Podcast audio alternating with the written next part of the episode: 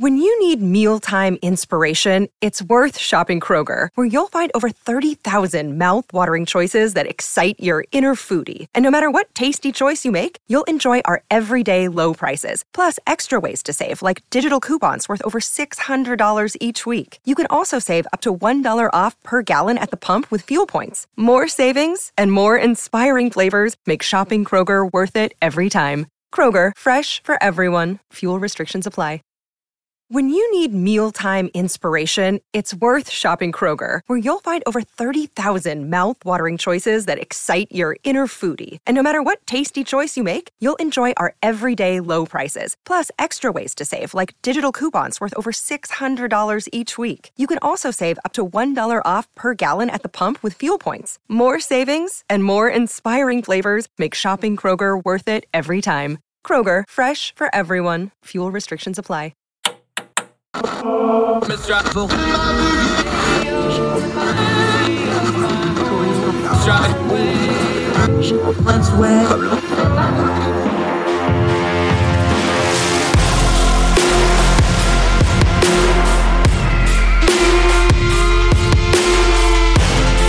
With your host, Andrew Donaldson. This is Heard Tell. Might have heard tell that in the political realm, this is one of the most wonderful time of the year for commentators and political people and election data nerds and all these sorts of people. Now, I'm not talking about Halloween or even Christmas coming up. I'm talking about redistricting season. Yes, they get very excited over redistricting, redrawing the lines and the maps and the sections that make our representational government work because it decides who is represented by who and where and how many people and all these sorts of things. Now, the problem with representational government, though, is we get so caught up in the stats and the maps and the machinations of redistricting, and redistricting for one person is another person's gerrymandering, and the party in power usually has more influence, so they're trying to perpetuate their power, and the party that's out of power is complaining about that, and on and on it goes in a nice big vicious cycle. But what are we actually talking about? Well, redistricting and representational government, we're talking about people. And these people need to be well represented no matter what their politics or ideology are, because in America, to have a representational system, everybody needs to be represented to the best of our ability to do so. Now, it's never going to be perfect. Part of the reason redistricting is such a hot topic is because no matter what you do, nobody, not everybody's going to be happy with it. But that's not a bad thing at all. This is a good place where we need to compromise. Everybody's got to give a little bit to get a little bit. And we've learned people that aren't represented well and don't have effective government, they can go to some really dark places out of anger and frustration. So it's incumbent upon us to make sure the representative part of our representative government is in good shape. And it usually isn't. So what do we do with this? Well, we're going to reach out to a friend of ours. We're going to do a little putting our money where our mouth is on this episode of Heard Tell. Uh, delegate Kayla Young. She's a sitting delegate for the 35th District in the state of West Virginia. She is probably the most progressive office holder in the state of West Virginia. Now, I don't agree with Kayla on a lot of issues, but we have a shared love of our home state. She's knee deep in this redistricting thing, and she has a lot of integrity on this subject because she's actually proposing that in West Virginia, which is not only losing a congressional district and has to redistrict that, but is also completely changing how the House of Delegates works as well. They're going to 100 delegates, single member delegate districts from multi member districts like Kayla Young is in right now. And that's actually against her own interest because she's basically going to get her district drawn out from underneath her and is going to have to run for reelection in a new area but she says this is what's best for the people. We're going to try to find some common ground on such a hot issue like redistricting by keeping the focus not on the lines and the stats or on the politics, but on the fact that these are people that deserve to be represented. We're also going to talk about running for office. We're always uh, advocating for folks to run for office, to go to meetings, to go to your commissions and your school boards and things like that.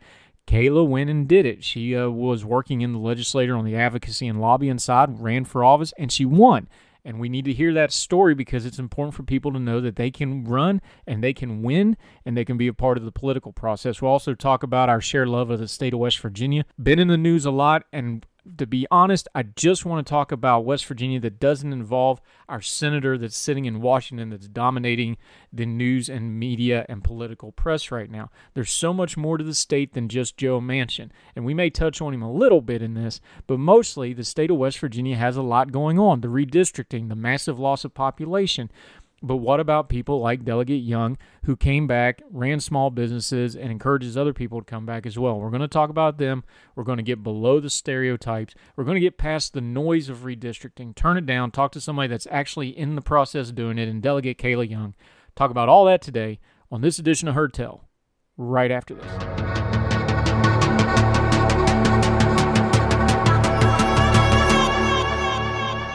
I'm excited for this one because I get to talk about my favorite subject, West Virginia, along with somebody who's really passionate about it. Uh, and I have to call her the Honorable Kayla Young because she is a sitting member of the House of Delegates from the 35th District. Kayla, how are you, my friend?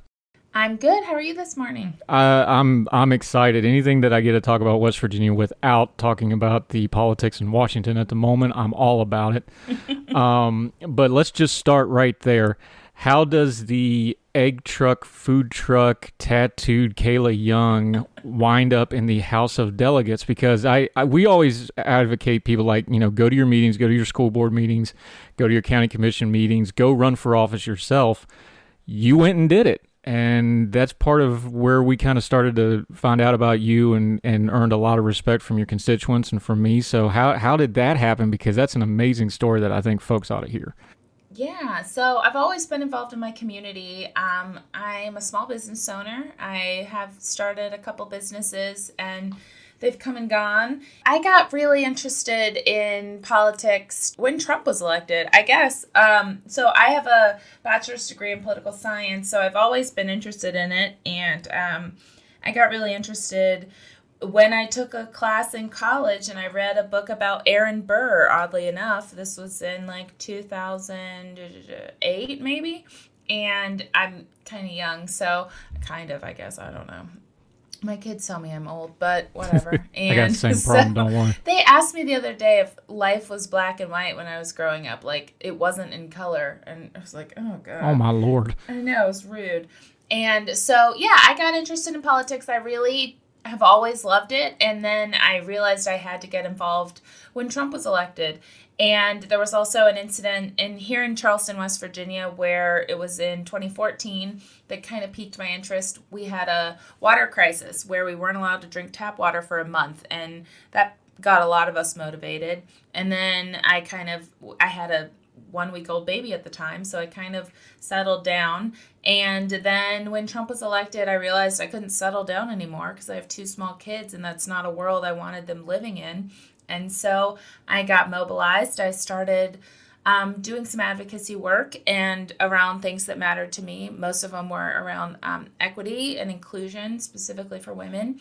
And then I started lobbying professionally in 2019 for the environment here in West Virginia, which um, oddly enough, the environment doesn't have as many friends as it needs in West Virginia. So that was an uphill battle.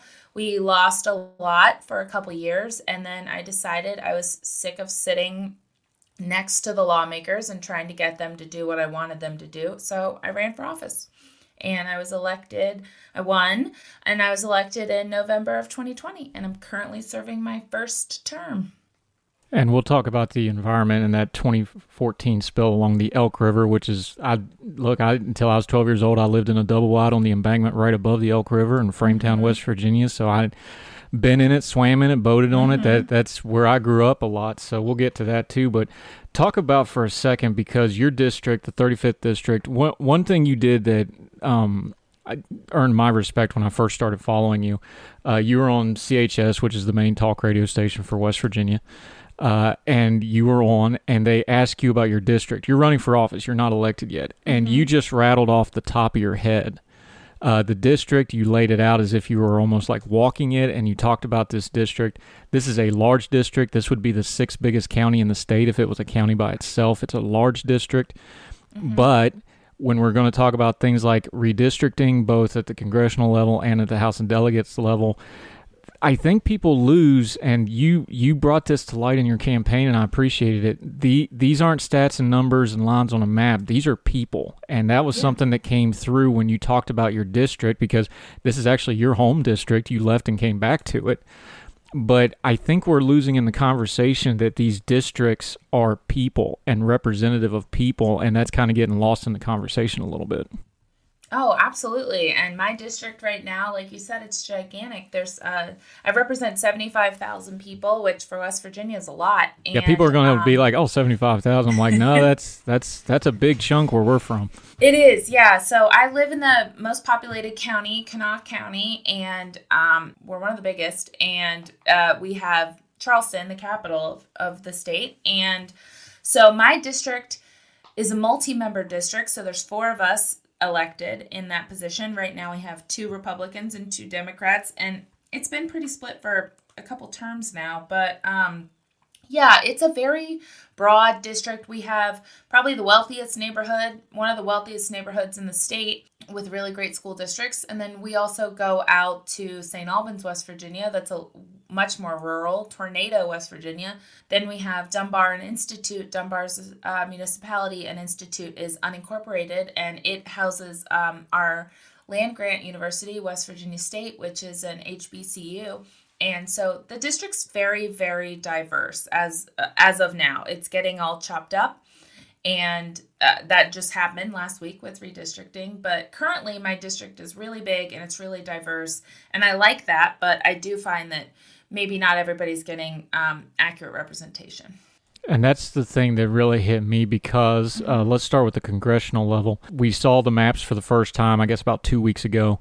Um, West Virginia has gone from three uh, down to two congressional districts. Yeah. We saw the map for the first time without the third congressional district on it. That's my home district. That's where most of my family lives, coming from the southern central part of the state it was jarring. It hurt. It sucked. No matter how many times we hear about the demographics and the population loss, and you know, I've wrote about it for years now. Physically seeing it on the map that okay, it's gone now, and then you mm-hmm. start thinking about like you just mentioned, the Kanawha Valley, uh, Morgantown, WVU, and the Eastern Panhandle, which is the DC exurbs those are the population centers, and it, it, sure feels like the big center of the state and the southern West Virginia and the northern part, it's just getting hollowed out not only demographically, but representation wise to a lot of these folks. And now I'm kind of one of them, even though I'm back and forth a little bit, but it sure feels like representation is getting less. And then when you see it on a map, it really slams it home. Yeah, it's tough. Um, so we yeah we went from three to two, and it's because West Virginia is the only state that lost population in the past ten years, um, and so they had to cut out one of our people. I'm hoping it's Mooney that gets cut out, but we'll see. But uh, it's it's hard to draw one line because our state is very very different, like you just said. Um, we know whoever gets the Eastern Panhandle, it, that's where the power is going to be because that's the part of the state that's growing the quickest. So nobody really wanted to be with them. And no offense to them, but you know, everybody wants power where they are. And so we saw so many different maps. I saw one that had the northern panhandle and then Morgantown, where WVU is located. And then it had Charleston all in one district. And then it had the rest of the state in the other district. Well, then you have the people saying they want Charleston and Huntington together. And there's honestly just no good way to cut to draw one line and make everybody happy. So I think what we ended up with is okay, but it's never great. And on top of this, uh, talking redistricting, because redistricting is a tough topic because one person's redistricting is another person's gerrymandering, and it's it's a mm-hmm. it's it's a nobody nobody's ever fully happy, but it can get to really really bad in a big hurry if you don't put proper effort and due diligence in it. West Virginia is not only changing its congressional districting, it's also changed how it's done its House of Delegates. Now, this affects you directly, of course, mm-hmm. but this is a sea change in how folks are going to be represented in the state. And when you par it in with the con- almost everybody's congressional representation changing, uh, the House of Delegates is even more important because now these are the people they should be able to get more access on, even if they get behind with the congressional delegation. This is more. This is like redistricting plus plus for folks on the local level with their delegates, isn't it? It's huge. Yeah, it's it's absolutely huge. And in West Virginia, we passed a law in 2018 that took us from multi-member districts. So I think right now we have right now in West Virginia we have 67 districts, and I think about half of them are multi-member. I don't know the exact number, but some have some have one, some have two, some have three, up to five. The biggest one's five. That's in Morgantown. And I'm in the second biggest one that has four. And we are going to single member districts. So you're only going to have one representative. So we're going to have a hundred single member districts. I do support single member districts because I think it's a chance to elect somebody from your neighborhood. But the problem is, is that when they drew the lines, they didn't they they cut up all the neighborhoods. They cut up all the neighborhoods to ensure that, that the supermajority would stay in power for the next decade. And so it's going to be really interesting to see what happened. This is the first time we've ever had a Republican supermajority, and um, they're really putting it to use. So we're going to see how it pans out in the next election. But it definitely did affect me personally because I pretty much got drawn out of a district when they were drawing this up, the state counsel for House Speaker Greer stated it this way. He said there are different standards when it comes to drawing state and local districts. I'm quoting him here. Jurisdictions are allowed to deviate somewhat from perfect population equality to accommodate traditional districting objectives. Among them, you just mentioned it, preserving the integrity of political subdivisions, maintaining communities of interest, and creating geographic compactness. That's a quote from him. Yep. I when you start talking neighborhoods and folks that don't understand in West Virginia, neighborhoods aren't city blocks. Neighborhoods are valleys. There are haulers we're always talking about. They can be like your district. There's one side of the river and then there's the other side of the river. Mm-hmm. Those aren't neighborhoods because you got to go to the other side of the river. There there's these things are not always under real strict lines. So, in your opinion, and I know some of it's done now, but when we talk about maintaining integrity, not just a number or a stat of the people, what are some of the things we're looking for? Because, like you said, the culture is very different in a place like West Virginia. Yeah, it's interesting. I mean, I, in the new districts, the high school that I went to is split into two different districts. The high school itself is on the line and it's split up. Uh, there's a shopping center that's also split up in the same neighborhood, two different districts. And uh, also the community I mentioned, Dunbar and Institute, it, it I had an amendment on the floor because I was frustrated that they were splitting up Dunbar and Institute. It's a community of interest, it's a neighborhood, it's a municipality and an unincorporated area, but it's all they're all one neighborhood for all intents and purposes and it's also um, Dunbar Institute have one of the largest black populations in West Virginia. You know, the Nash the state average I think is 3% black for population for the state and in Dunbar Institute it's like 55%. Yeah. I would absolutely call that a community of interest and instead of keeping those voters together so they can elect someone from their neighborhood, they split it three ways and they put them all in three very different districts with people that don't align with their values at all. So I'm not happy with with what happened to Kanawha County where I live um, in terms of redistricting. And Institute, of course, is home of West Virginia State, which mm-hmm. is a historically black uh, college and university.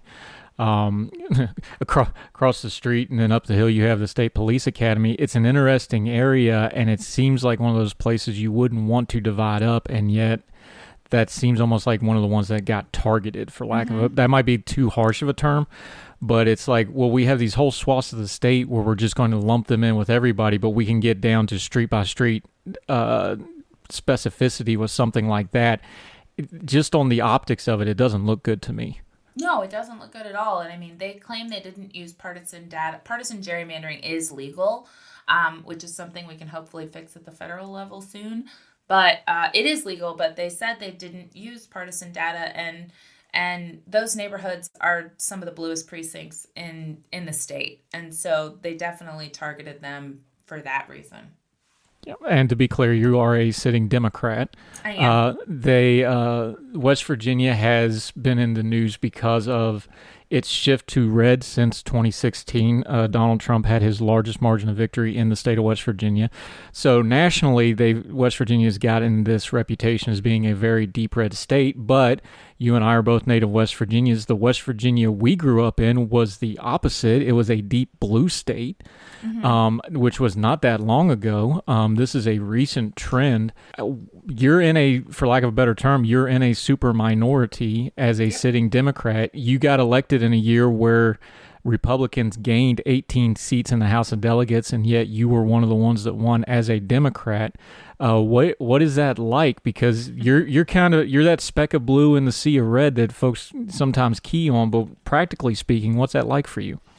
It's interesting, and we definitely did grow up in West Virginia that was very very blue if you look at it on paper. But I will say that those Democrats are um, the Democrats of West Virginia's past, and a, a lot of the Democrats of West Virginia's present are are not your progressive uh, Bernie Sanders types. They are your um, Joe Manchin centrist types. The party has changed significantly and gotten a lot lefter um, more recently, and West Virginia just hasn't really gone that way, which I think is part of a lot of national people's problem with Joe Manchin is they're expecting him to get lefter, yes. and he just kind of stays where he is.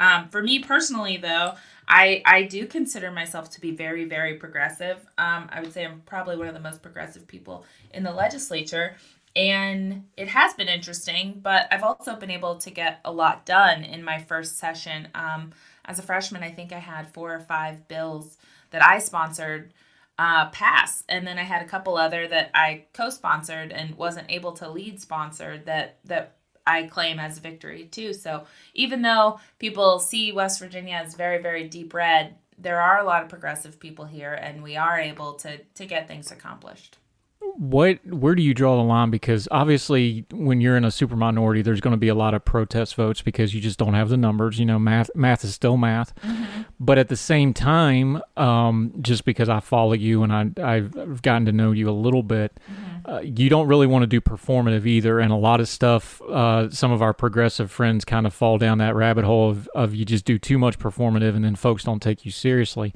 So where do you draw the line of, okay, I, I need to protest on certain things just to, to tell people I believe otherwise. But then you, like you said, you have been able to get some stuff done when you're working in the minority. People just online or whatever, they just talk about the partisan divide how do you actually approach that? Like, okay, on these issues, these issues, I've got some hard lines, but I can get this done and I can get this done. And you are moving legislation, you and others, of course. I don't want to just single mm-hmm. you out, but um, you can still get some stuff done. And there are plenty of issues that cross lines that folks don't think they do, but they do once you get them on paper and get people in a room and sit down and talk about them. Yeah, so um, I think some of those things are energy related. We've gotten some solar, we got a big piece of solar legislation passed this past session that I worked on before I was elected. We've been working on it for about four years now. And uh, we got that done. Um, I'd stay away from a lot of the red meat issues um, on either side because I want to get things done. I, I, I know in a super minority that I'm not gonna get progressive uh, reproductive rights stuff done. And it things like the fairness act i while i think they're incredibly incredibly important um, i just don't put a lot of time into them at the present because like you said math is math. Um, i still stand up for all of my same values and they'll never ever change but i want to make strides where i'm able to do so. So i i tend to focus a little bit more my energy there you came from the uh, environmental uh, side of the advocacy world when you first got to the legislature as an advocate and as a lobbyist, and then you ran for office yourself. Mm-hmm. One thing I have trouble explaining to people um, in other places about West Virginia is when we talk about energy or the environment.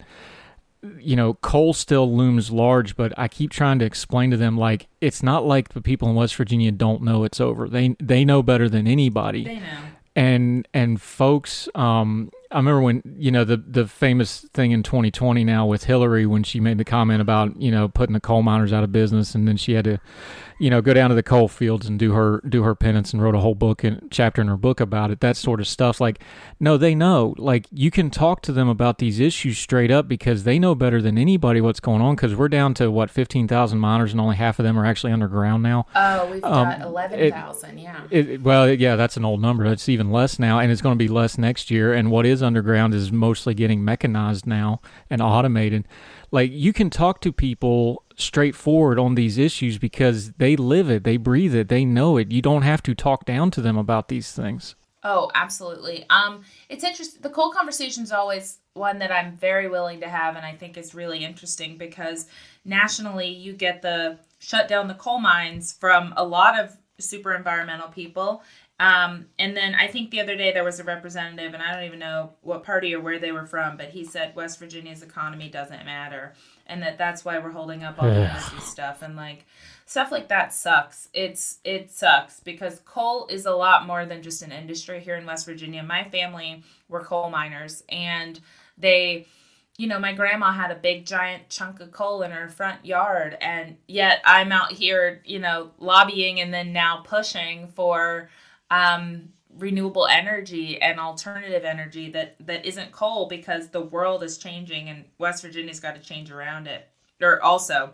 But um people approach it uh, in a very horrible way i think from from outside of west virginia where they just think we're backwards and it's just so much more than than just jobs right? It's people's livelihoods and it's also it feels like it's almost a religion at this point. But i do think we need to have those conversations. Everybody here knows that coal is not coming back. It's never going to be what it once was.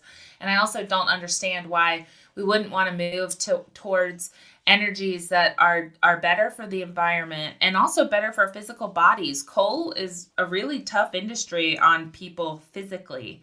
And so I I just don't know why we can't see past that. But it I say all that to say that um, we have been making a lot of moves here statewide. The Coal Association is not nearly as strong as it used to be. We're just not moving as quickly as we need to in terms of climate change. So hopefully we can get there. We're working on it. It's not just coal, of course. It's all across the board when you're losing population and economic growth like West Virginia has. I know, like you talked about your family. My grandfather worked at Union Alloy up the river there. Mm-hmm. You know, used to be one of the largest steel producers yeah. anywhere, and it's a shell of itself now. Just things like this, just economically, and one of the reasons I talk about that, you know, I think the the politics in West Virginia are going to change again quickly because you know this, you've seen the numbers. You're a, you know, you you studied politics academically before you went into them. The three largest voting groups in the state of West Virginia are healthcare workers, government employees, and pensioners. And mm-hmm. those are groups that traditionally are more, like you said earlier, they are very friendly usually to the Democratic Party. Uh, just some of the cultural stuff, some of that went faster than a lot of those folks were maybe ready to go with it but I, I think there's a large cultural shift underway. When when demographics change that much, there's going to be a cultural shift under, and this new generation underneath it just don't have those same bugaboos that some of the older folks that are passing off the scene now do. They are you finding that as you talk to people? Is there a gap between the older West Virginians and the younger ones that are coming in or staying as you go about? Do you see that generation gap in a practical way? Oh yeah, it's it's very very different um, than everybody just being the same like they used to be. My my biggest concern is that we everyone leaves. So many people leave because of a lack of opportunity. So um, it's not hard or it's not easy to to be here. You know, West Virginia fights you back, and so it is a choice that people have to make and they have to make the choice to stay and fight and a lot of people just want to go live their life and they don't want to do this and I completely understand that because it's much easier.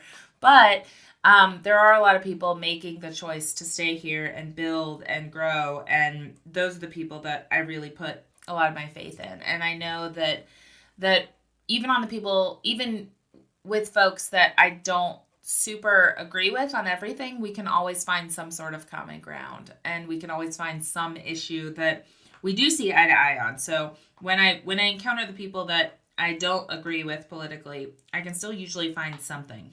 And you is one. Uh, you grew up in West Virginia. You left for a spell. Mm-hmm. Uh, you came back in 2013. Mm-hmm. Uh, I is one. I joined. You know, I was a knucklehead as a kid and didn't do well in college because I was too immature to handle it at the time, and wound up unloading trucks in the middle of the night at Walmart. And like, okay, I got to make a move here, and I joined the military, and that you know, no regrets at all. That worked out great for me, but it took me away I I think there's a future for folks, but that's what, something I wanted to ask you about. You went elsewhere. You were in California and other places. You did come back, and when we're pitching, you know, younger people or professional people elsewhere to come back, you can do that yourself. So, what's the pitch from your own life of this is why I came back to West Virginia because it's hard, it fights you back, but it's worth it, and here's why. I came back to West Virginia for free child care. That's a darn good reason, by the way. I, I, mean, I do that some myself. you know, childcare costs ten thousand dollars per child per year, and I was living in Northern California, where the cost of living is all already through the roof, and um, I wanted my children to grow up around my family. I wanted to be closer to my family, which is something I think a lot of us fight in our twenties that we couldn't imagine living where we grew up, but uh, I promise you, it's not the same place. It's West Virginia as an adult and West West Virginia as a child was amazing. I had an excellent childhood in West Virginia, and as an adult, I'm getting to, you know, build what I want here. I think in West Virginia, uh, we have a lot that we need to do, but it's pretty easy to do those things. Uh, I started several businesses with very, very little resources or money. I, I did not grow up wealthy. I'm not wealthy now. And it's everything's within reach. If you need something, you can call the mayor. You can call the people that you need. You it's easy to start a business. It's easy to do the thing that you want to do. And when you do that thing, the community almost always just wraps their arms around you. I started an egg roll food business and I, you know, what a weird thing. And the community was just so appreciative and so excited and that gave me all the encouragement that I needed to know that I was doing the right thing. And so I just think for anybody who wants to create something, West Virginia is absolutely the place to do that. And it's really cheap to live here. That's the thing about coming back is when when folks look at something like West Virginia, you started your own business. You can even get things like the House of Delegate members to come on your podcast. Mm-hmm. There's still a familiar cultural thing. Outsiders always ask me about West Virginia. It's like, what is it with you people and your pride in West Virginia? And you can't really even explain it to them. But I think you touch on it there is like, this is the history of West Virginia. People came there that maybe didn't have anywhere else to go, or they were just looking for a new life, or they just mm-hmm. wanted to be left alone from the wider world that's always been the history of West Virginia when you look at the various ways of immigration into West Virginia over the years. I see no reason that if we do some policy wise thing, there can't be another wave of that into the state going forward, isn't there? Absolutely. Yeah, I was at a wedding this weekend and it was uh I was in Asheville, North Carolina, but everybody from the wedding, the bride and the groom and everybody was from West Virginia.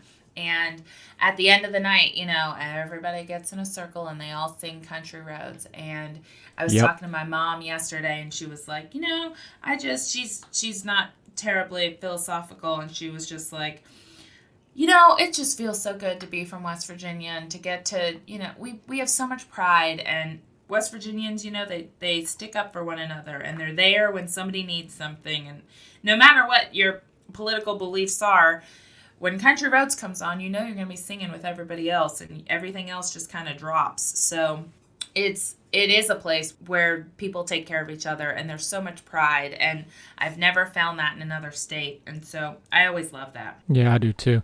Um, we talk about big issues like the environment and politics and redistricting, the average person doesn't have a whole lot of say over those things other than their mm-hmm. elected officials and their own advocacy there are some specific things that West Virginia desperately needs that cut across partisan lines, that cut across uh, ideology lines, that really could help the state out. One of them is an issue you've been banging on, and you really started hammering it when you went in the, the House of Delegates for the first time and when you were doing your campaign because you were campaigning during the COVID era, so everything had to be online. And the broadband situation in West Virginia, I don't think people understand. My my folks live in a decent sized small town, and they've only they only got off dial up about six years ago. Um, I was back home for a funeral this past summer, and I was talking to somebody who's a real estate developer. And he's like, "You don't understand." He's like, "I ha- he wants to develop in West Virginia. He wants to grow West Virginia State." He's like, "I've got a line on the map in my wall where CenturyLink starts." And he's yeah. like we don't he's like we don't wherever frontier is we don't even bother trying to develop and or look at property because i can't sell it to anybody out of the state trying to get development. And th- this broadband issue is a huge issue. It got brought up when schools went virtual and you had to send, you know, school buses with Wi-Fi out to try to get kids on. Th- this is this is not, you know, solving climate change. This is something that should be pretty fixable if you could get people in line to do it. No. I think so too. And we do have a strategy. Uh, the governor just released a strategy. The governor and I don't get along on very many things, but broadband is one of them. Um, thankfully, due to federal dollars coming down from the American Rescue Plan, which uh, Joe Manchin was the only to vote for the American Rescue Plan, who's the only member of our congressional delegation that supported it. But we're going to be getting about $4 billion to West Virginia, and we have committed to using about a billion of it for broadband. And so hopefully in the next few years, we will have good internet. It, it is hard to get it to those people up in the hollers. Um, I mean, I live in the city, and uh, when it rains, my internet doesn't work. And so it is totally, totally unacceptable. And so I'm hoping that's something we just passed it this week during special session to allocate the first $100 million to work on it. And we have a couple companies here that do broadband. They're all really terrible, whether it's Frontier or Suddenlink. So I'm hoping we can get some new companies to come in and be willing to do to provide the service to people. And to be clear for those that aren't familiar, we're not picking on Frontier. They have been sued by the state, they've been sued by the US federal government. We're we're not pulling that out of thin air. They are truly an atrocious and horrible company that have really taken advantage of the people of West Virginia for a long, long time. Yeah. We're not just making that one up. There, there's there's citations for that one, aren't there? Yeah, it's bad. It's um, really, really bad. One other thing on the economy, real quick. You talk about it a lot. You you've already mentioned your background. You've ran nonprofits. You've worked in other places like California, which are heavily regulated and very expensive to live in. You talk about having a diversified economy in West Virginia. What do you mean by that? I, I know what you mean, but explain that to folks because people think West Virginia is like, well, there's nothing economically going on there. And yet you have that kind of entrepreneurial spirit of, yeah, that means there's plenty of room for you to come in and do whatever you want. Yeah, absolutely. Um, I mean, we do need we do need a diverse economy in terms of if you work in marketing and you get a degree in marketing, your options in West Virginia are pretty small. We don't have a lot of big companies here. Uh, and there's a lot of reasons why we don't have a lot of big companies here. Some of them are because we don't have things like non uh, discrimination laws passed. We don't have things allowing these companies to have access to renewable energy, things that Fortune 5 company, Fortune 500 companies want and need here. Uh, another thing is is because our state government for a long time has only really looked towards the energy sector. We haven't ever branched out.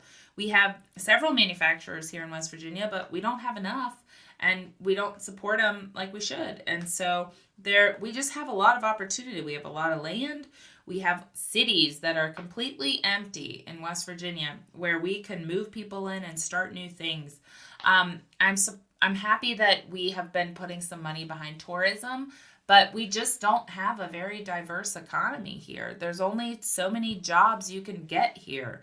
And so I think we just need to be doing everything in our power to opening it up to allowing more people to do more things here because you know, unless you want to be a teacher or work in healthcare or just have some random job, there aren't a ton of career paths available. So we just are ripe for the opportunity. Uh, one thing on that vein, I I found it personally embarrassing. Frankly, I'll just put it that mm-hmm. way.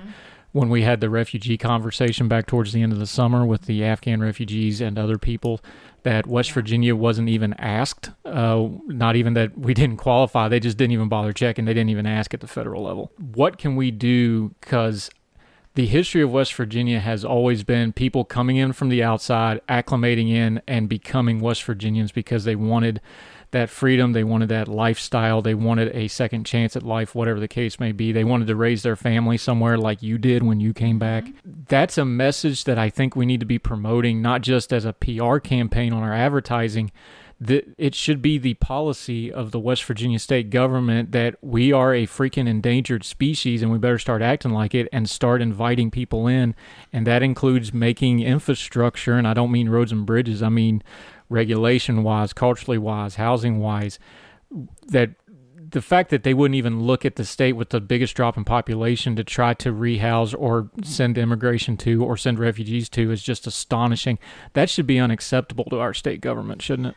I think so. Yeah. Um, I sent a letter to uh, the governor and to President Biden and to the immigration offices asking for Afghan refugees to come to West Virginia because we have the space, we have the capacity, we have the resources. I I can't possibly understand why we wouldn't be considered. All of the states around us have taken in thousands, hundreds and thousands of refugees and Yeah. um I don't know if Jim Justice told our governor, I don't know if he told the Biden administration he didn't want it. I know he wasn't actively seeking any refugees, but I found it really interesting when I um, when I put that letter out. It it got news, and so I ended up getting a lot of phone calls, a lot of emails um, about it, and there were some negative ones, but overwhelmingly they were incredibly positive, and people were very supportive um, on both sides of the aisle. So I don't, I can't possibly understand why we wouldn't be pursuing that either. It was so weird because the people I talked to about it is is like they they didn't ask and nobody pushed for it. It's like they just everybody just assumed and went on about their way. That that that should be unacceptable to a state that had the biggest, the only loss of population in the country. Um, folks may not understand it. There's a long, sta- if you're worried about the religious aspects of it, there's a long-standing and well-established Islamic community in the valley, very well respected, very integrated interfaith-wise. That's been there for since the 50s at least, I think.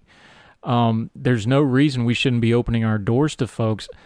If if we're going to have a lot a demographic bleeding to death like we're having, it just seems to me most natural thing in the world is, hey, we'll take anybody because anybody can be a West Virginian, anybody can be a mountaineer that wants to live free if the, if we just let them come. Yep.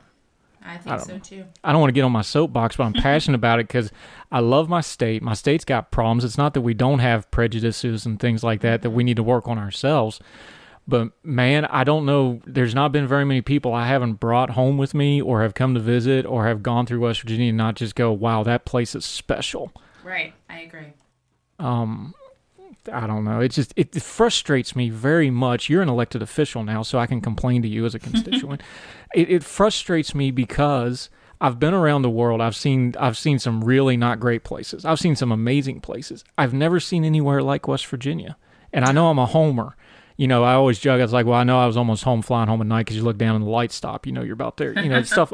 You know, we can joke about it and we can tell all the hillbilly jokes, but it really is a special place and I and I get frustrated even though you and I disagree on a lot politically. I respect the way you go at it about it is because we both understand this place is special and they deserve a lot better government and a lot better representation than they're getting because the people are special and we're having subpar government for decades and decades now. Absolutely. People deserve better, but they've got to vote that way, sadly. Yeah. Uh, Kayla Young, I've I've enjoyed this greatly. Uh, I could talk about a lot of other things with West Virginia all day, but you've got lawmaking things to do. Um, one quick question though, because we always want to leave on a high note. How do I do a good egg roll? Because I can't roll one of them things to save my life. You did that as a living. you did that as a business. You know, we do the Twitter Supper Club, which you've been slacking on, by the way. Just want to remind you. Um, how, how how do you get that egg roll nice and tight and the filling? Because I my my Filipino friends that do the lumpia, which is one of my favorite things in the whole world to eat. It's a it's a every country has some kind of a dumpling or egg roll type thing. I can't do it. What's the trick to it? Okay, so for those who don't know, I have an egg roll food truck called Eggs Will Roll. Um, we have been out of commission since the pandemic. I don't know if we're ever going to come back. I hope so because I miss it very much. But so I get an egg roll wrapper. You can buy those just at the grocery store, and they are vegan, which is exciting. And uh, open one up. I do it in like a diagonal shape, so not a square.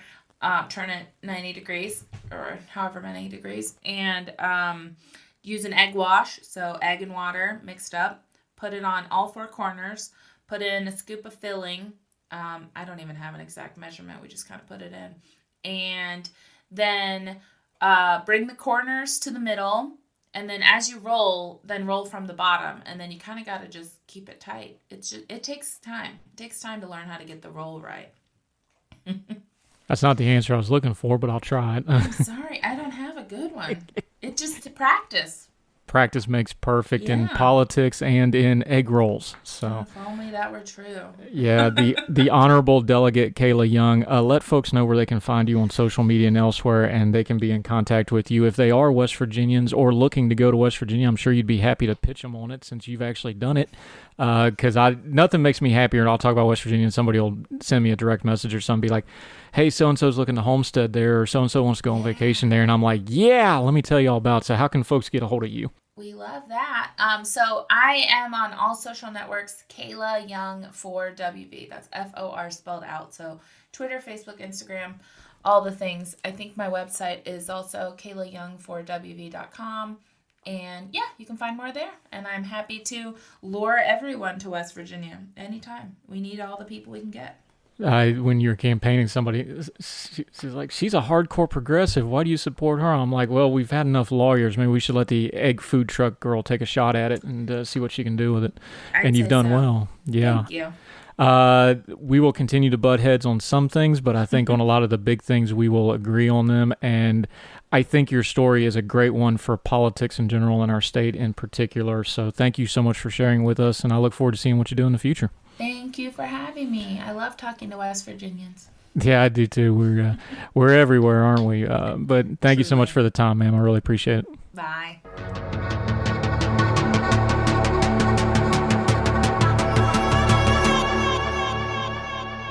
Thomas Mann, writing about redistricting, said this Redistricting reform cannot by itself reverse these trends towards declining electoral competition, increasing ideological polarization between the parties, and smash mouth partisan manipulation of the electoral rules of the game. The country is evenly divided between the two parties. Most voters have sorted themselves into a party by their ideological views, and their decisions on where to reside have prompted geographical segregation of like minded citizens, conservatives to the exurbs, liberals to the cities. Furthermore, partisan attachments powerfully shape political perceptions, beliefs, and values, and incumbents enjoy advantages well beyond the way in which their districts are configured. All those forces will continue to shape our politics, no matter what initiatives are taken to improve the process. End quote. And the reason that is, is because, like we said at the beginning of this conversation about redistricting and politics in general, these aren't just numbers and lines, they're people. So while we do need to talk about redistricting and representation being more fair and equitable to everybody, regardless of their party or regardless of who's in power and who's not, the key role in all of this is people. If people take the broader view, and especially our leaders take a view of trying to do the best good for the most people instead of just inferring their own power, that would be better for everybody involved. Now, we're not Pollyannish. We know that's not going to happen without a whole lot of exterior pressure. But that's where the rest of the people come in as well. We, the people, influence what they think they can get away with. And if they won't play along to the rules we give them, we should do what Kayla Young did run for office ourselves, get in the arena, get our hands dirty, and see if we can make it better on our own accord. Because after all, we get the government we deserve. And if we don't do anything to stop what the government's doing wrong, we deserve what they give us. And they'll give it to us good and hard. That's it for this edition of Heard Tell. Wherever you're getting this podcast, please continue to like and share it. If they give you the option to leave a comment, please do so. And if they have an option to give a rating, do that too. Those are really important. It only takes you a few clicks and a few moments, but it lets other people know what we're doing is important and worth checking out. We're going to keep working really hard to give you the best possible episodes here on Heard Tell, turning down the noise on culture and politics so that we can get to the information we need to discern our time. Wherever this is finding you, we hope you and yours are well. We hope you're well fed. We hope you're happy. And until we talk to you next time on Heard Tell, y'all take care. All the music on Heard Tell is provided under a creative content license from monstercat.com. Somos la máquina. Without the ones like you, who work tirelessly to keep things running, everything would suddenly stop. Hospitals, factories, schools, and power plants, they all depend on you. No matter the weather, emergency, or time of day, you're the ones who get it done. At Grainger, we're here for you with professional grade industrial supplies. Count on real time product availability and fast delivery. Call clickgrainger.com or just stop by. Grainger for the ones who get it done.